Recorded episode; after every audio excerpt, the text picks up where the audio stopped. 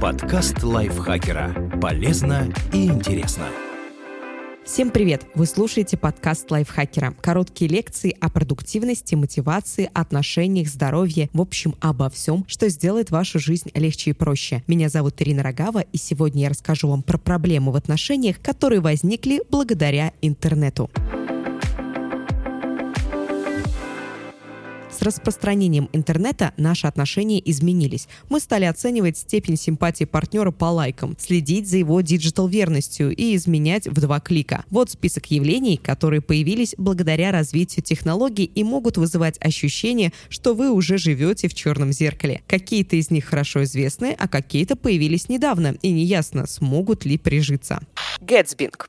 Случалось ли вам выкладывать в соцсетях фотографии, видео или предложение пойти куда-нибудь на выходных, надеясь, что пост заметит конкретный человек. Вполне вероятно, что в результате вам отвечал кто угодно, но не он или она. Тем не менее, люди часто обращаются через публичные записи к кому-то одному, иногда даже ни на что конкретное не надеясь. Такую манеру поведения модель из Австралии Матильда Дотс окрестила Гэтсбингом в честь главного героя романа Фрэнсиса Скотта Фитджеральда «Великий Гэтсби». Джей Гэтсби каждую неделю устраивал в своем огромном поместье шикарные вечеринки с единственной целью – привлечь внимание возлюбленной, которая была замужем за другим. Так что многозначительные фотографии и истории в Инстаграм могут ни на что не намекать, а могут являться частью хитрого плана.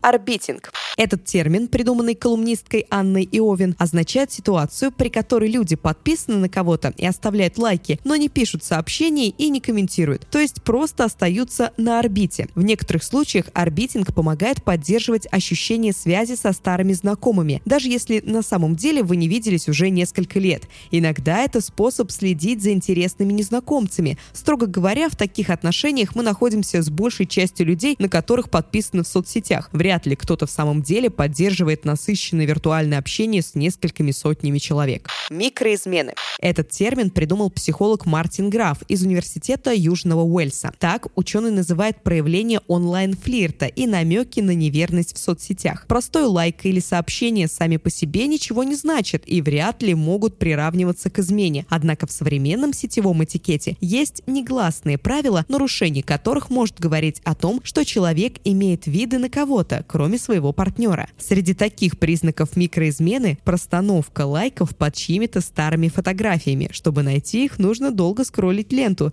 Или то, что на телефоне человека, состоящего в отношениях, до сих пор есть приложение для дейтинга. Кроме того, в истории поиска в соцсетях появляются страницы людей, на которые вы чаще всего заходите, и подозрительный партнер может начать переживать по этому поводу.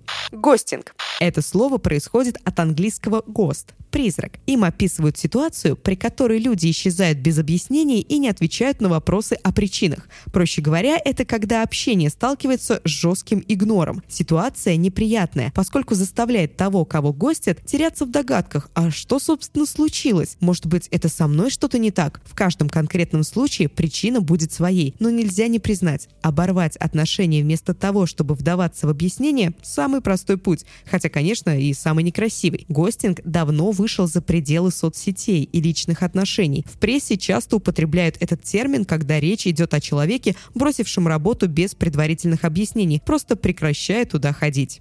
Мостинг. Гостинг в превосходной степени – ситуация, при которой человек не просто пропадает, а делает это с особым цинизмом после клятв и заверений, что ваши отношения особенные. Этот термин, вероятно образованный от слова «мост», самый, придумала журналистка Трейси Мур. По ее словам, при мостинге перед исчезновением вас будут осыпать комплиментами и рассказывать о невиданном родстве душ. На вопрос о том, почему люди так поступают, коуч и эксперт по свиданиям Ник Нотас сказал, что лесть до сих пор остается одним из самых простых методов вызвать интерес. Обычно при этом хотят случайной связи, но не решаются быть честными.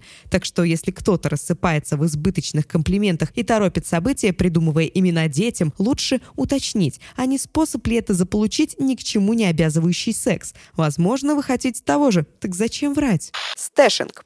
От слова «stash» припрятывать. Парень или девушка не знакомит вас с близкими и не постит ваши совместные фото, возможно, партнер стесняется вас. Явление не новое. Еще сто лет назад молодые люди и девушки из общества предпочитали не знакомить семью и друзей с барышнями и ухажерами не своего круга. В эпоху, когда с социальными предрассудками почти покончено, такое поведение может говорить о том, что вас не воспринимают как кандидата для серьезных отношений. Чтобы не стать жертвой собственной паранойи, в этом случае, как, впрочем, и во многих других, имеет смысл прямо задать вопросы. Словами через рот. У людей могут быть самые разные причины, чтобы вести себя так или иначе, а лучше всего проясняют ситуацию откровенные и честные разговоры.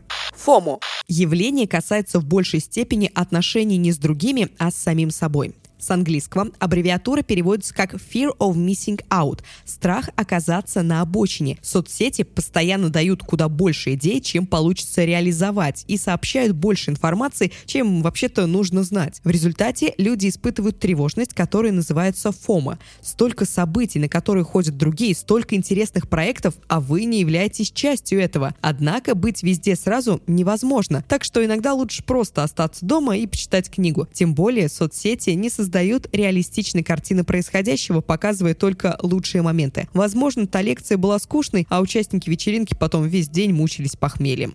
Кибербуллинг. Кибербуллинг – это те же приемы школьных задир, которые дразнят и мучают жертву, но теперь не в классной комнате, а в соцсетях. Это могут быть оскорбления, несогласованное размещение личных данных в открытом доступе или даже создание веб-сайтов и страниц, где вас унижают и оскорбляют. К частным случаям кибербуллинга относят троллинг, известный известное всем провокативное глумление. Грифинг – преследование других игроков в онлайн-играх, чтобы помешать тем получить удовольствие от игры. И несогласованный секстинг – рассылка порно-контента людям, которые вовсе об этом не просили. Как защитить себя и наказать виновных, можно прочитать в спецпроекте лайфхакера про кибербуллинг. Ссылки мы оставим в описании. Киберсталкинг. Сталкинг, как таковой, это преследование человека. В некоторых странах он официально признан правонарушением, а вот в России наказание за него не установлено. Зачастую Зачастую сталкеры следят за бывшими партнерами или объектами влечения, пытаясь сохранить иллюзию контроля или требуя внимания. В редких случаях сталкерами могут быть люди, буквально помешавшиеся на персоне, с которой даже толком не знакомы. Киберсталкинг – это тот же сталкинг, только сетевой. Его признаками можно считать слежку во всех соцсетях, тревожащий частые посещения чьей-то страницы и навязчивые сообщения, которые не прекращаются даже после того, как человек прямо дал понять, что не хочет общаться. С одной стороны, стороны, разместив информацию о себе в общественном пространстве, мы должны быть готовы к тому, что окажемся на всеобщем обозрении. С другой, мы не можем быть уверены в честности намерений незнакомых людей, и сетевые преследования потенциально опасны. Поэтому с личной информацией, которую мы сообщаем интернету, лучше быть осторожным. Хотя многие из слов, о которых шла речь, звучат ново и нелепо, по мнению психологов, термины для обозначения чувств и отношенческих нюансов весьма полезны. В книге «Как рождаются эмоции» психолог психолог Лиза Федельман Барретт вводит термин «эмоциональная гранулярность» – умение распознавать свои переживания, называя их. Люди, которые хорошо отличают свои психические переживания от физических состояний и не путают, скажем, злость со страхом, лучше разбираются в том, что с ними происходит. Тоже можно сказать и о социальных ситуациях. Определить значит приблизиться к пониманию или, как минимум, с облегчением увериться, что у вас такой проблемы нет.